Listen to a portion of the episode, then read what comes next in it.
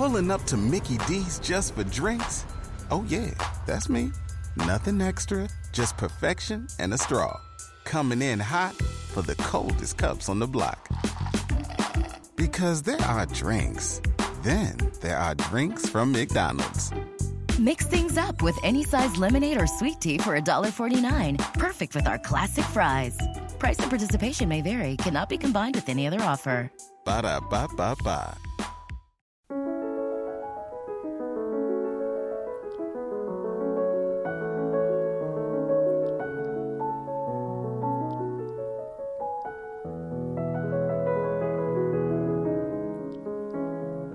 Episode 45 The End of the Merovingian Dynasty.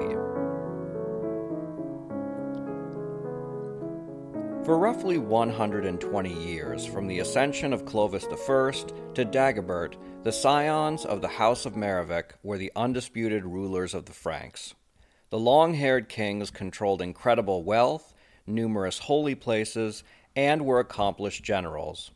For a long time, it seemed the only people who could weaken the Merovingians were themselves.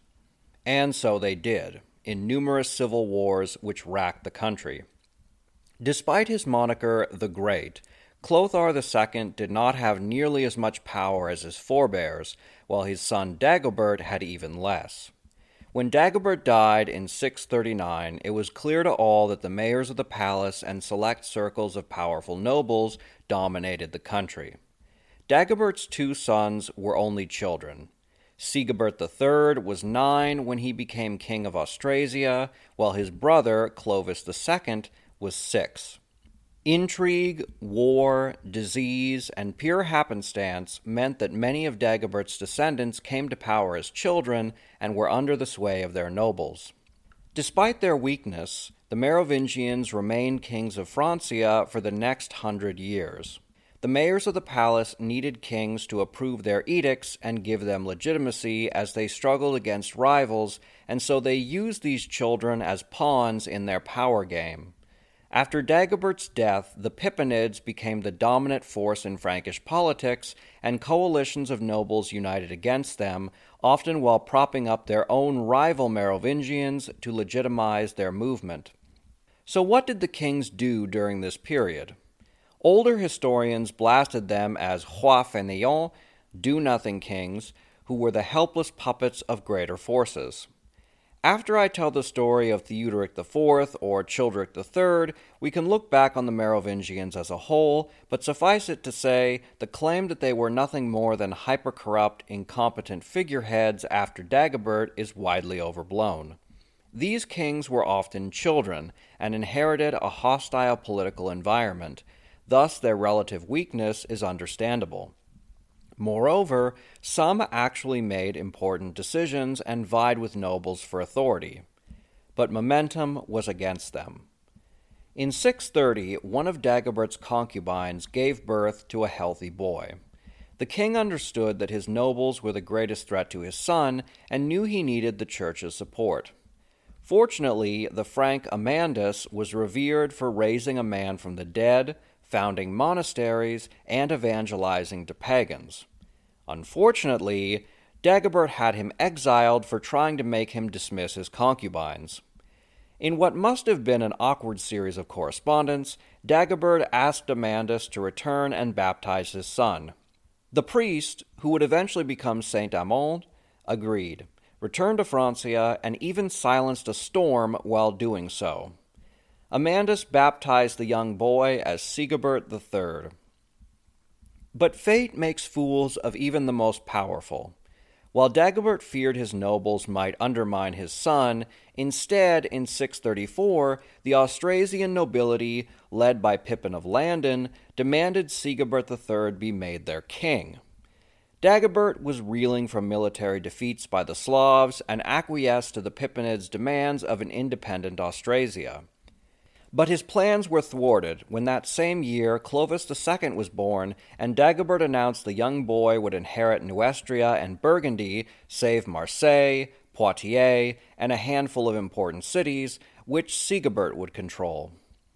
On the 19th of January 639, Dagobert died and his children inherited Francia.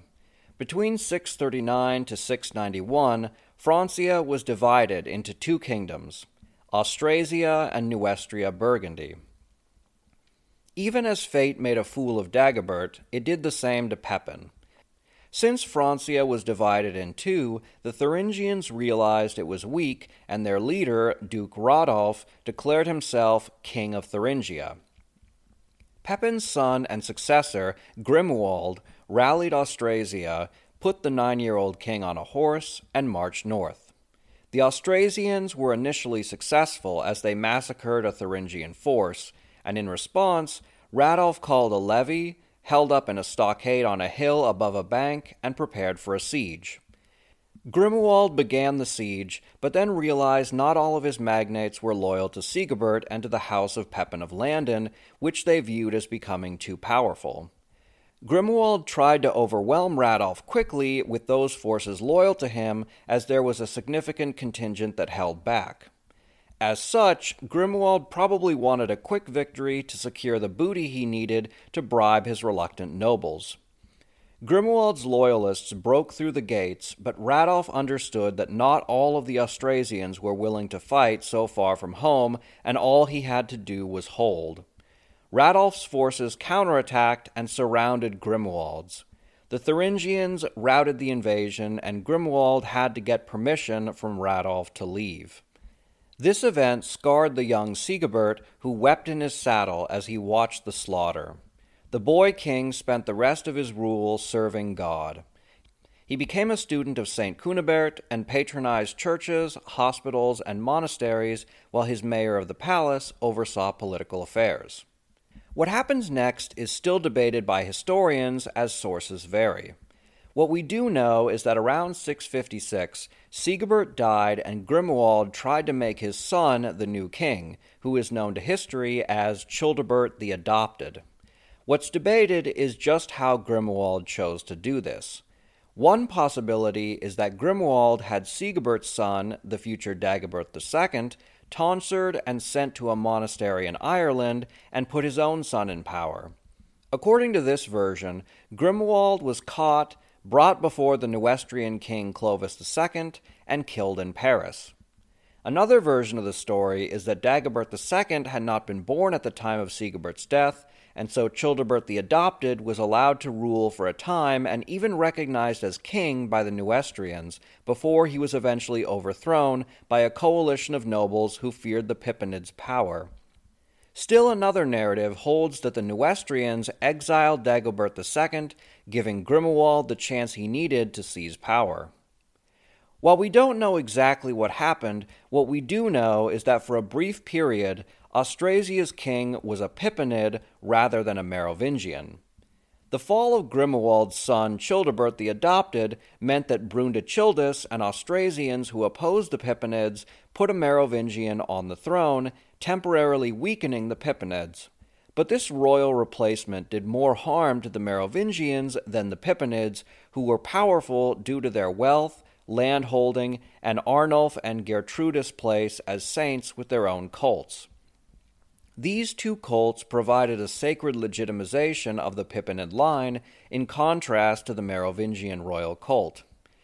This coup set a precedent that the Merovingians could be replaced, something which the Pippinids would try again successfully in 80 years.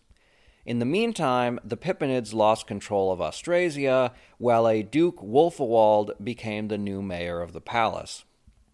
While the Pippinids in Austrasia ruled through the child king Sigebert, there was open war between nobles in Burgundy under Clovis II. Clovis was still a minor, and his powerful mother Nanthild ruled as queen regent until she was poisoned in 642, and the child king came into the control of the mayor of the palace, who had almost certainly ordered his mother's assassination as a means of consolidating power. However, the mayor, Fleochad did not control Burgundy outright. Burgundy was more Romanized than Neustria and Austrasia and maintained the position of a patrician, a powerful military leader. By 643, Fleochad wanted to establish his supremacy over the patrician Willibad. Fleochad had Willibad condemned, and with the young Clovis under his watchful gaze, he controlled the legitimate powers of the state. But Willibad wasn't going down without a fight, and he assembled his forces at Autun, where he was defeated. Then, according to the Chronicle of Fredegar, God struck the wicked Fleochad with a fever, and he died eleven days later. Fleochad was replaced by Radobertus, who ruled as mayor of the palace of an independent Burgundy until 662, when Ebroin united the positions of mayor of the palace in Neustria and Burgundy. When Ebroin ascended to the position of mayor of the palace of the United Kingdoms of Neustria and Burgundy, he faced violent opposition from Austrasia and nobles within his kingdom. Francia was mostly united ethnically and linguistically, but power was divided between noble households, and when one became too powerful, other nobles formed coalitions against them.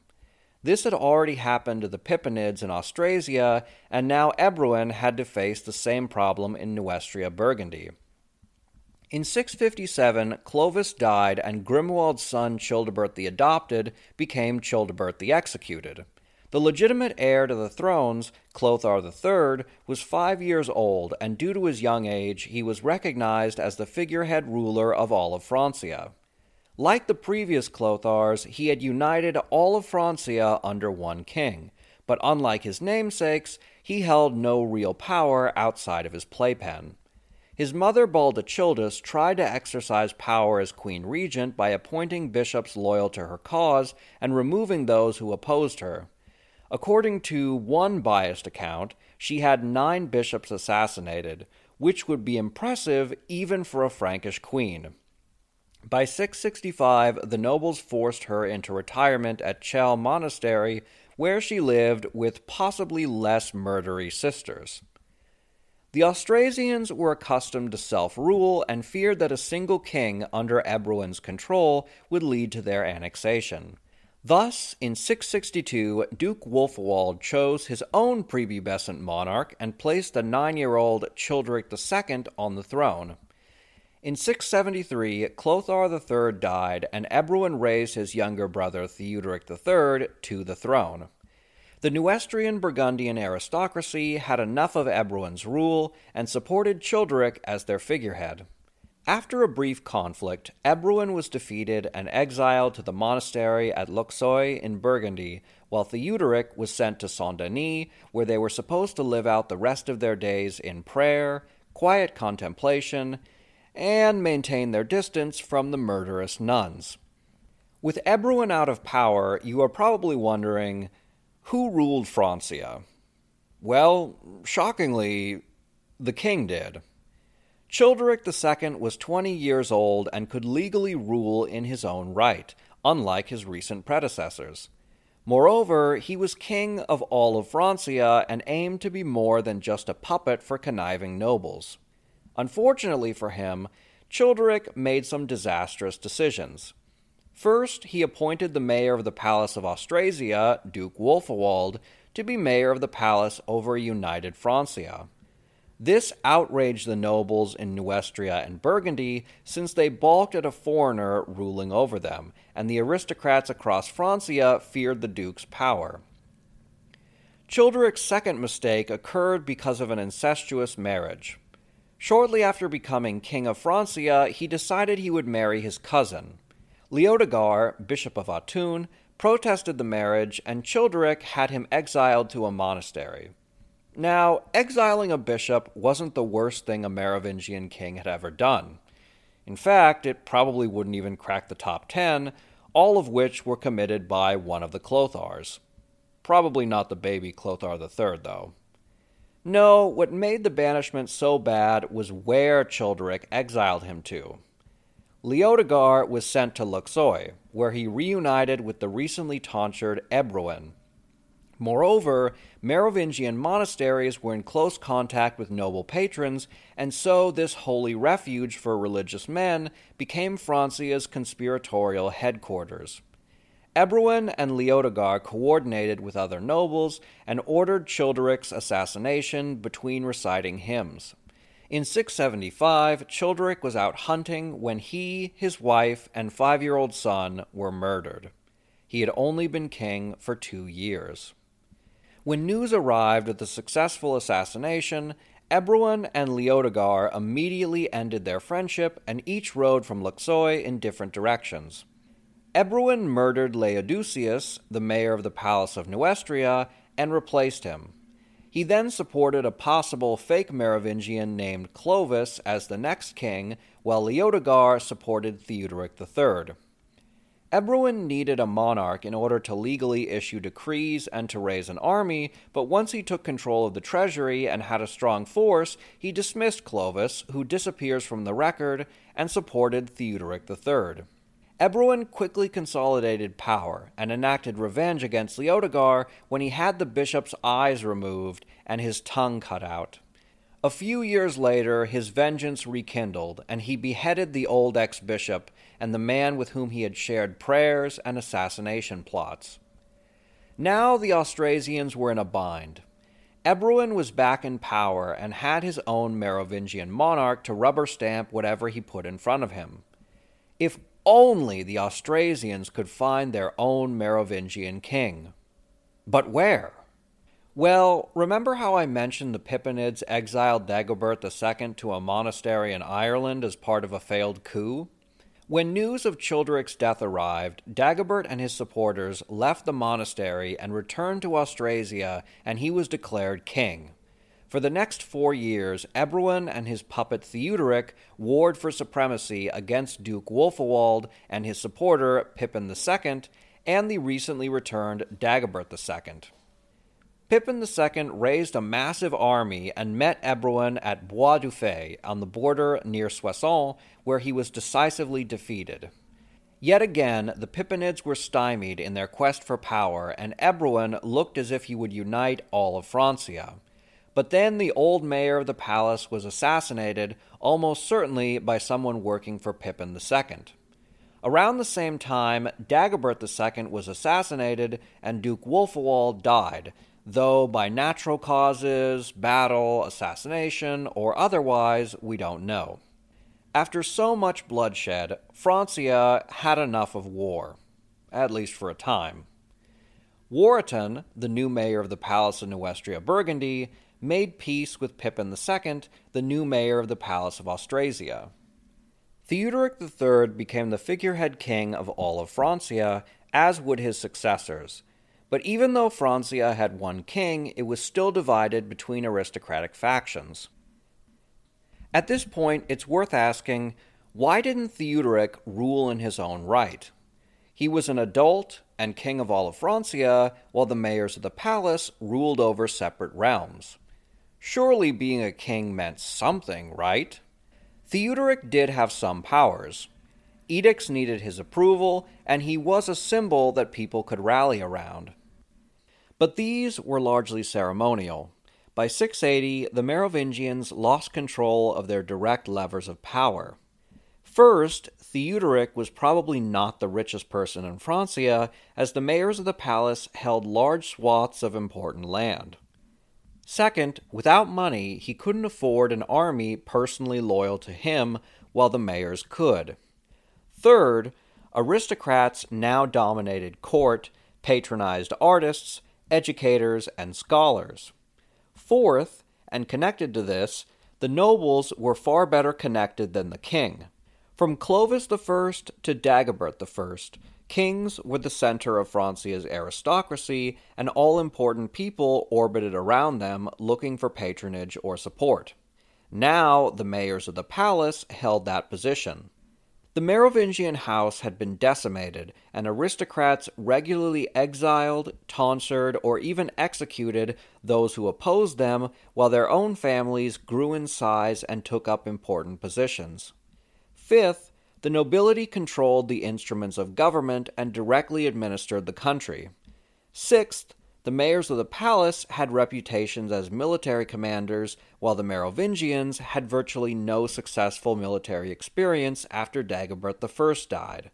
Seventh, and finally, the Merovingians literally forgot how to rule. After Dagobert I, the Merovingian monarchs were mostly child kings who were never put in positions of any real authority, and so they lost the ability to command respect, inspire people, dictate orders, or otherwise impose their will upon people. For all these reasons, Theuderic couldn't rule Francia even if he wanted to, and he did want to. Theuderic dreamed of being more than a mere figurehead and would pin his destiny to military success against the rising Pippinids. Today's episode is brought to you by Factor. Factor provides fresh, never frozen, chef crafted meals that are ready to eat in just two minutes.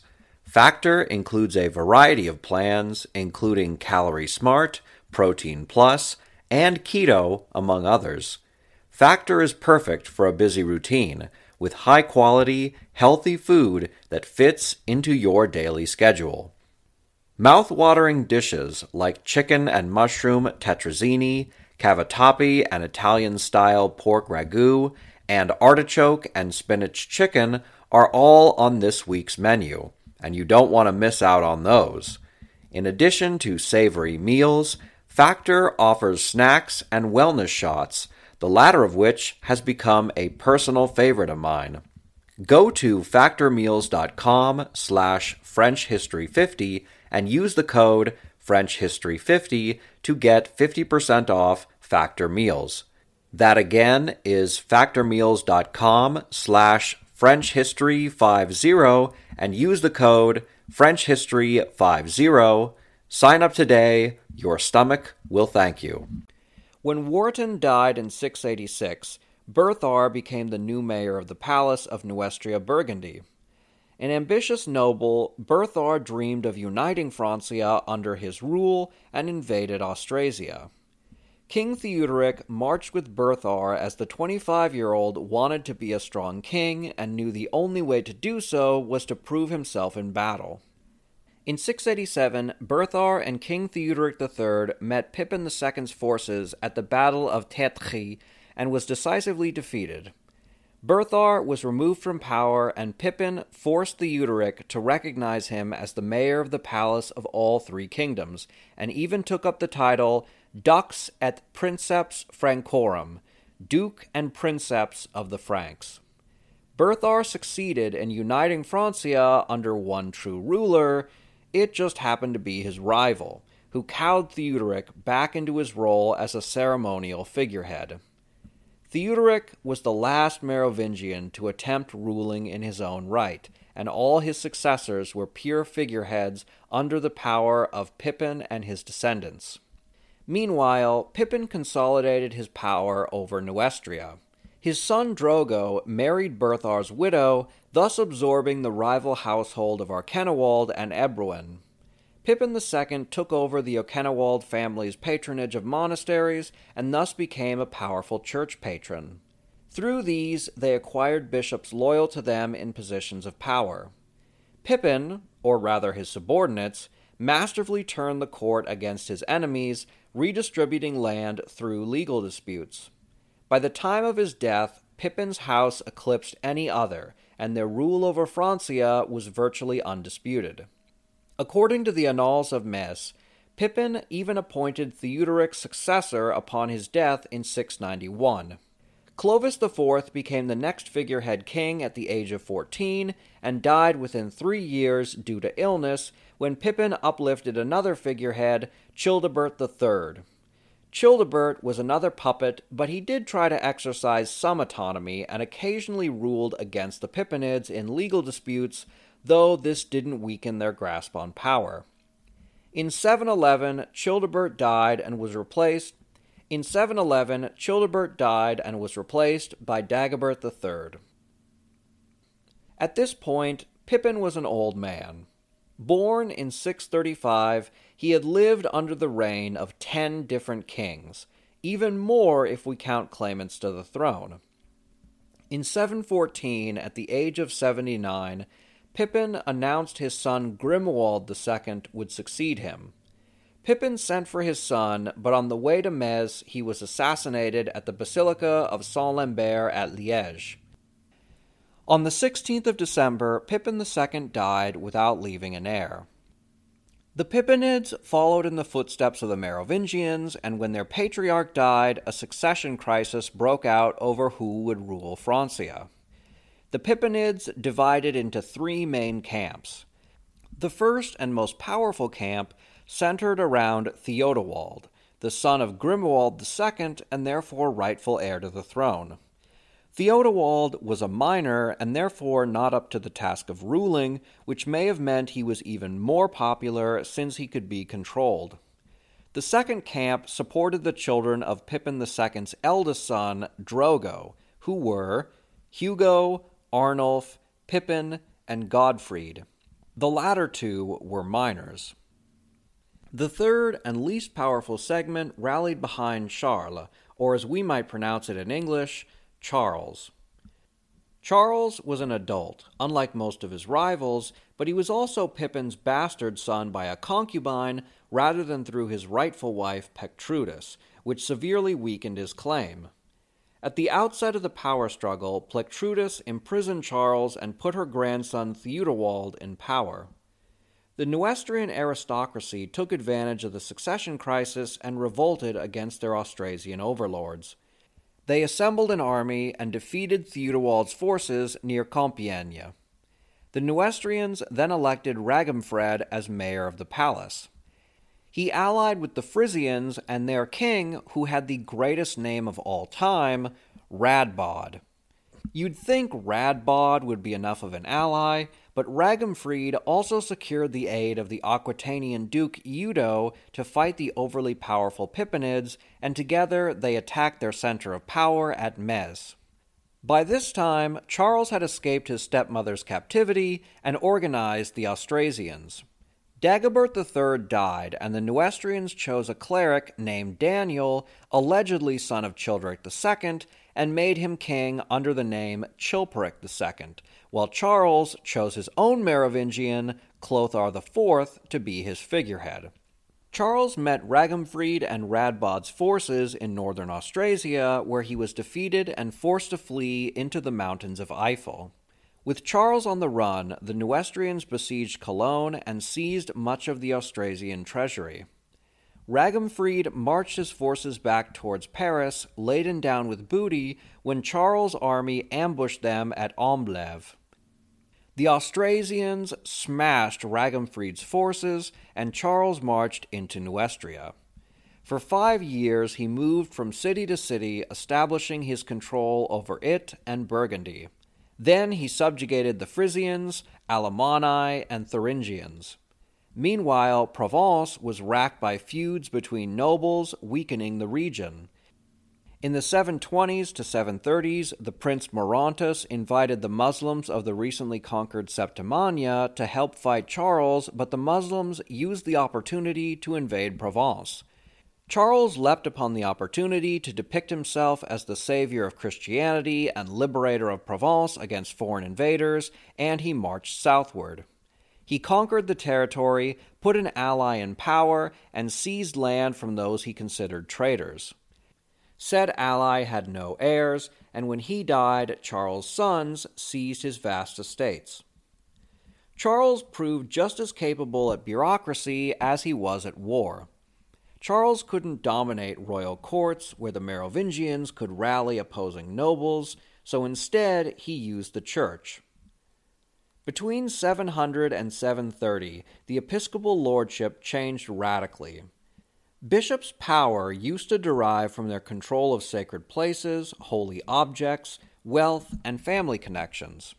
Under Charles, bishops' power came exclusively from secular administration of one or more dioceses the new church would be ruled over by his kinsmen and allies who largely ignored the church's religious or secular education aims, local cultural traditions, and the niceties of episcopal consecration and election. Charles exploited this, and his cousin Hugo was Bishop of Paris, Rouen, Bayeux, and possibly Lisieux, Avranches, and Evreux, while holding the offices of abbot in Saint Wandrille, Saint Denis, and Jumieges. This type of pluralism became increasingly common as Charles put his family and loyalists in charge of virtually every important office. Bishops needed the mayor of the palace's approval to hold their positions, that is, until Charles' son Pepin the Short made himself king, at which point they needed the king's approval, meaning that Charles and his successors could appoint their own men directly to positions of power. Part of this change occurred due to evolution within the church itself, as in the 7th to 8th centuries, Anglo Saxon missionaries replaced Irish missionaries as the most important foreign proselytizers in Francia. The Anglo Saxons were very different from the Irish, who had decentralized monasteries, and the Franks, who had their own local church traditions. First, the Anglo Saxons had an episcopal hierarchy set up by papal agents sent from the Vatican. Second, the Anglo Saxon Church regularly worked with the Anglo Saxon kings. Finally, they were strict Benedictines with a set hierarchy. All this meant that they were skilled bureaucrats who served at the pleasure of the Pope and King rather than their local communities or church. Conquest of foreign land and church administration went hand in hand as Charles used the new church to administer his lands. Missionaries from Britain, working with the papacy, organized administrative political units in Thuringia and Alemannia so that when Charles conquered them, he could easily put his own men in positions of power. There were some negative side effects to Charles' reformation of the Church. The focus on secular administration, rather than education, possibly led to a decline in letter writing and literacy. After Hugo's death, his successors at Rouen and Saint Wandrille were illiterate. Meanwhile, Aquitaine and Provence were ravaged in the wars of pacification, and their education facilities declined. Moreover, since the Church was an organ of the king's secular power, it was less attentive to the spiritual needs of its people. These changes had a significant negative impact on Francia, but in the short term, the Church allowed Charles to consolidate his rule into a more concerted, loyal, and rational system than the Merovingians had done. By the late 710s, Charles defeated Plectrudis and the other Frankish rival claimants to power. He even let Raginfrid and his brothers live, an uncharacteristically benevolent action given the time, though he did probably kill Arnulf and either Gottfried or Pippin when they tried to rebel against him. Through martial brilliance, deft politicking, and the strong support of the Church, Charles became the undisputed master of Francia and felt secure enough to replace Clothar IV with the more legitimate Theuderic IV as his puppet king of a united kingdom. Only one area remained outside Charles' rule Aquitaine. For a long time, Aquitaine had been an autonomous region, so its leaders could have a free hand in fighting the Basques. In that time, Aquitaine became one of the richest areas of Francia, with important trade routes with Hispania and the Basques. When the Pippinid Civil War broke out in the early 8th century, Duke Eudo simply ended the pretense of subservience that Aquitaine had held and refused to admit that the ruler of Francia was its lord. So far, I have almost exclusively talked about events in Francia, since this powerful kingdom was, for the most part, the master of its own destiny. But the entire Eastern Hemisphere was then undergoing a momentous change which directly affected Francia's southern border. In 711, an Arab Muslim force first attacked the Visigothic kingdom of Hispania. By 714, the Visigothic kingdom was collapsing. Only Septimania remained outside the control of the Islamic armies. At first, Eudo benefited from the relative weakness of his southern rivals.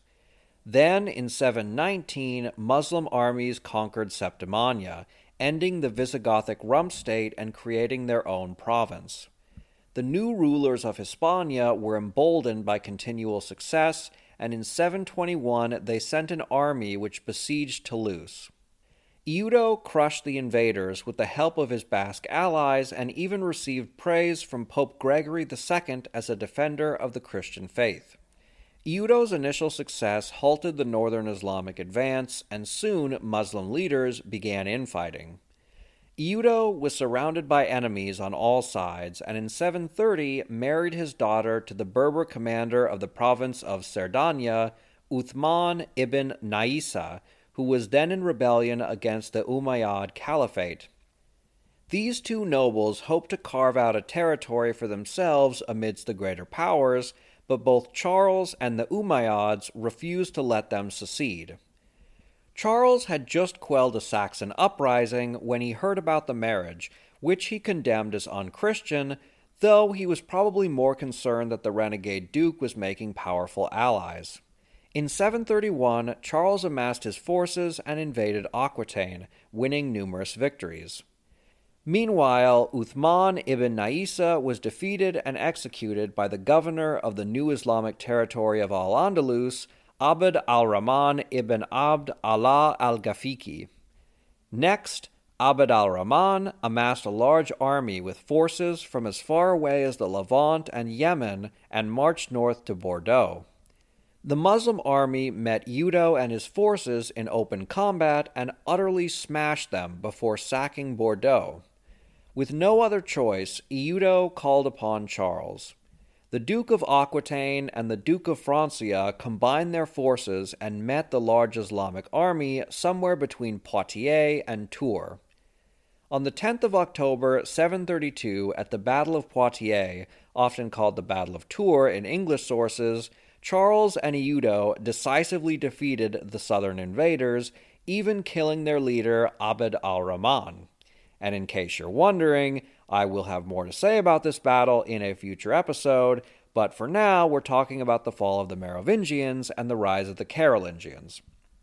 Charles' victory gave him a reputation as a hero of the Christian faith, and he gained the nickname Martel, the Hammer. Charles spent the next five years of his reign campaigning against the Muslims in Septimania and Provence with limited success, while putting down revolts across the kingdom. In 737, Theuderic IV died, and Charles decided to break precedent and rule without a king. For six years, Francia was without a monarch, and Charles continued consolidating his rule through the church, which increasingly relied on the Franks. By the early 8th century, the Byzantine Empire was crippled by wars against Sassanid Persia, civil wars, and ultimately Islamic invasion, and the Franks were the only power that could defend papal independence from invaders. In 739, Pope Gregory III directly appealed to Charles to help defend papal independence from the Langobards and sent him a key to the tomb of St. Peter. Thus began a long relationship between the popes, Charles Martel, and his successors, known as the Carolingians. As the papacy relied on the Carolingians, they sent numerous relics from Rome, which gave spiritual power directly to Charles and his descendants. In Merovingian Francia, relics were connected to holy places and administered by an independent church, but now holiness came from Rome through the Carolingians, who secured Francia's connection to sacred artifacts. The Carolingian control of the church was so complete that by 742, Charles' son and successor Carloman could call a council of bishops who concluded their synods in his name rather than theirs or the Pope's. Charles' remarkable life ended on the 22nd of October, 741, when he died just north of Paris at the age of 52 or 53. He was buried in Saint Denis, just north of Paris proper, where he remains today. Upon his death, his two sons by his first marriage, Carloman and Pepin, ruled as co mayors of Francia.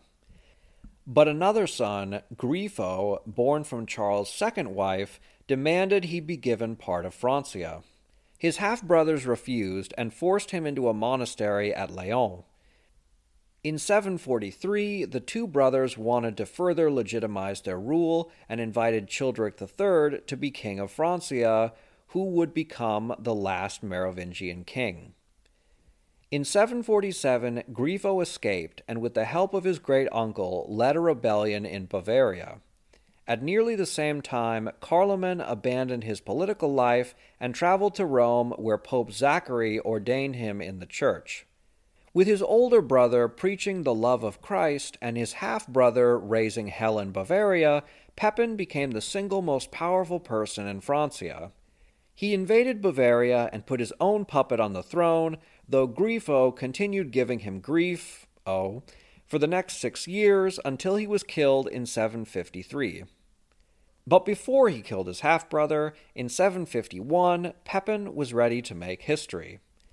He sent a letter to the Pope asking, In regard to the kings of the Franks who no longer possess the royal power, is this state of things proper? At which point Zachary replied that it was not. Pepin had Childeric III's long hair cut, removing his right to rule, and then placed him in a monastery. Pepin then asked his nobles if they would support his claim to kingship, and since they didn't want to be stabbed, they all agreed it was a great idea. In 751 at Soissons, the nobles and Pepin's army attended a ceremony wherein Pepin was declared King of the Franks, the first Carolingian on the throne. Thus ended one dynasty which had ruled for 242 years. In its place, Pepin inherited from his father a massive kingdom, a more rational system of political control through the church, and a strong relationship with the papacy, which provided spiritual authority directly to the king of the Franks. As always, donations keep the podcast going, so if you would like to make a one time donation or become a patron, please consider doing so. Thank you very much for your continued support.